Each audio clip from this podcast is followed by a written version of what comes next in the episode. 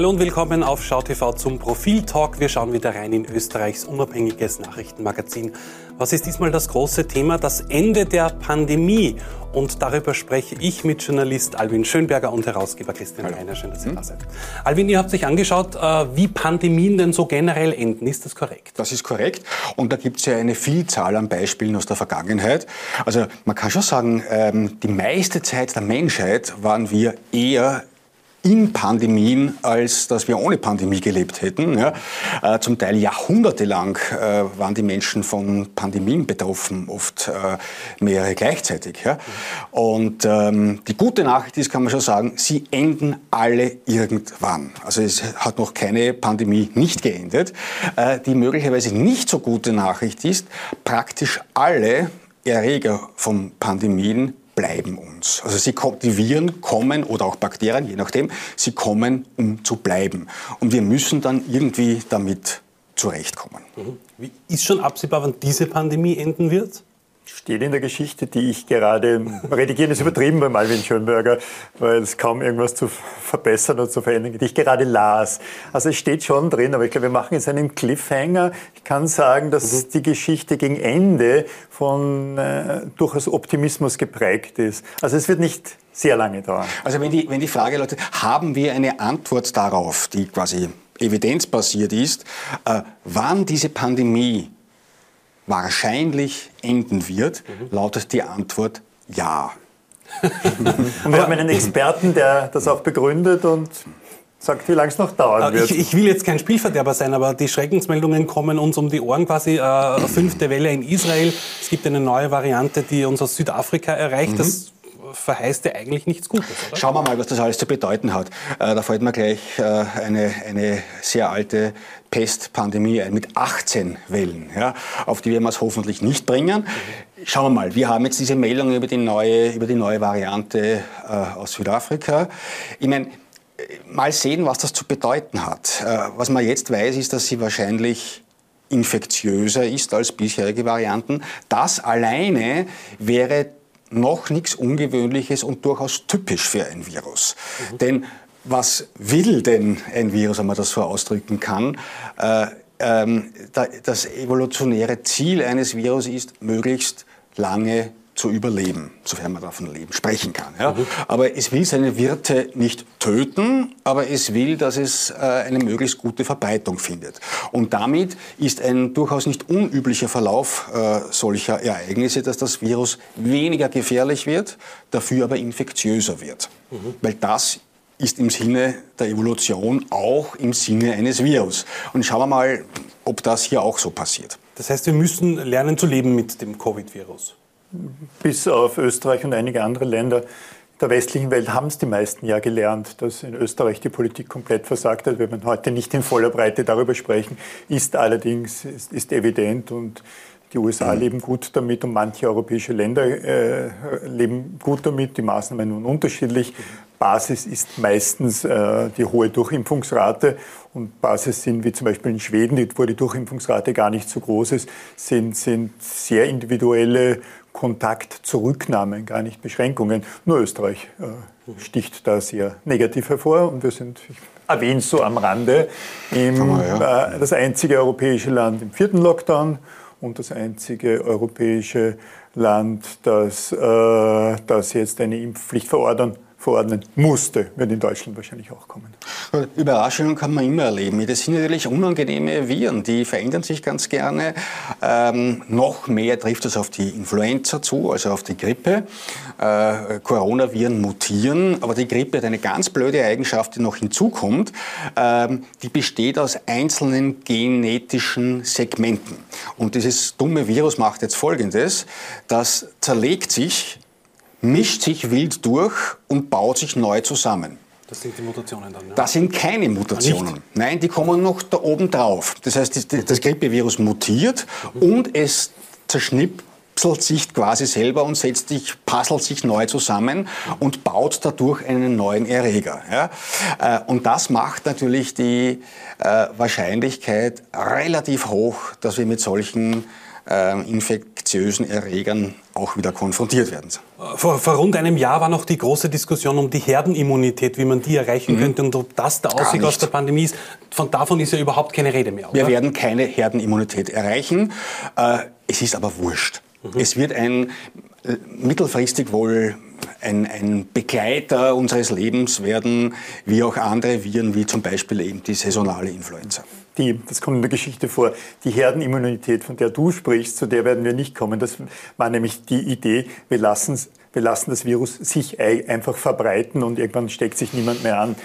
Eine andere Form von, von Herdenimmunität äh, entsteht schon, aber das ist die durch die Impfung. Das ist dann nicht eine Herden, sondern es ist eine Immunität. Und wie der Alvin in dieser Geschichte auch schreibt, äh, eine der Begründungen, warum, warum Pandemien auf, auslaufen und zu Endemien werden, ist schon, dass hm, irgendwann mal alle dagegen entweder immun sind oder, die, oder nur, nur eine sehr leichte Formen der Infektion erleben. Und, und was passiert, wenn man es durchlaufen lässt? Da gibt es natürlich schöne Beispiele aus der Vergangenheit, wie die spanische Grippe beispielsweise, wo man noch keine Möglichkeit gehabt hat, äh, in der Medizin dagegen irgendwas zu unternehmen. Ja? Da waren es halt 50 Millionen Tote damals, ja? bei einer viel, viel geringeren Weltbevölkerung. Ja?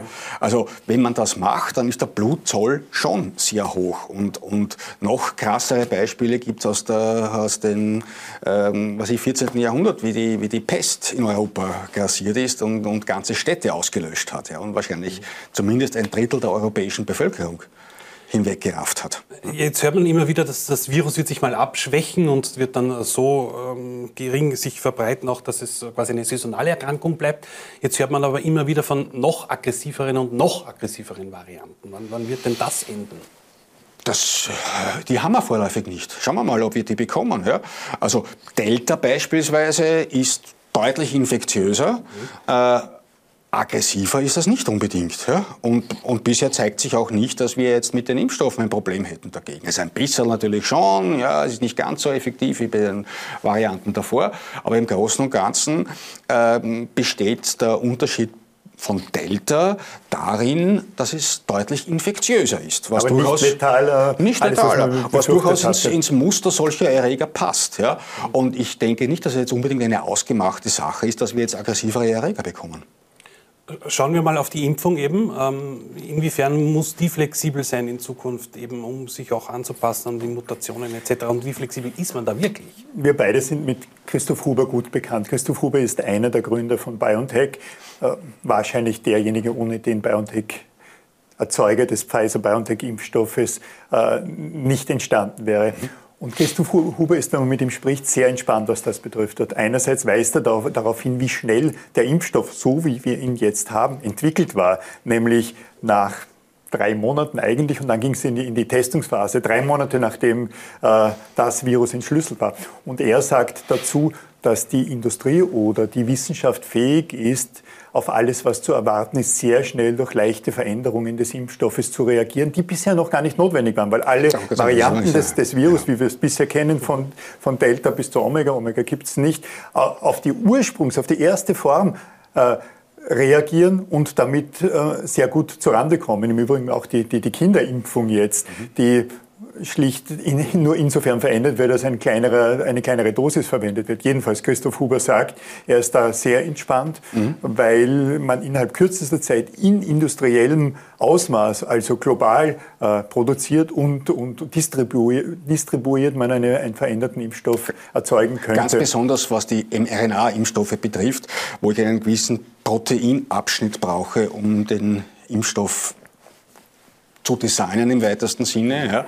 Und es ist eine Sache von wenigen Wochen, und das ist schon recht pessimistisch ausgedrückt, von wenigen Wochen, ähm, hier eine Anpassung vorzunehmen. Aber wie du sagst, bisher war es gar nicht nötig, weil die... Überraschend, oder? Überraschend, überraschend. Ja, weil der nicht notwendig, ja.